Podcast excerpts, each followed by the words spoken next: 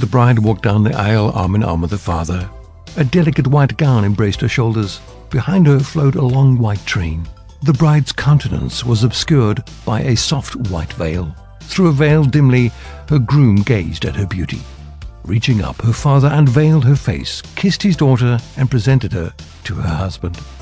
From that moment on, the bride was unveiled in the presence of her groom. When Moses descended Mount Sinai, he covered his face with a veil because of the radiance of God. When Jesus died, the veil was ripped in two, revealing the glory of God to all who would come to him in faith.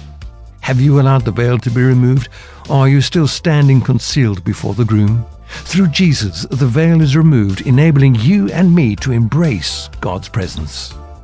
God tracking is being uncovered in the presence of God. I'm Dudley Anderson. Why not email me, dudley at surereality.net? I would love to hear from you.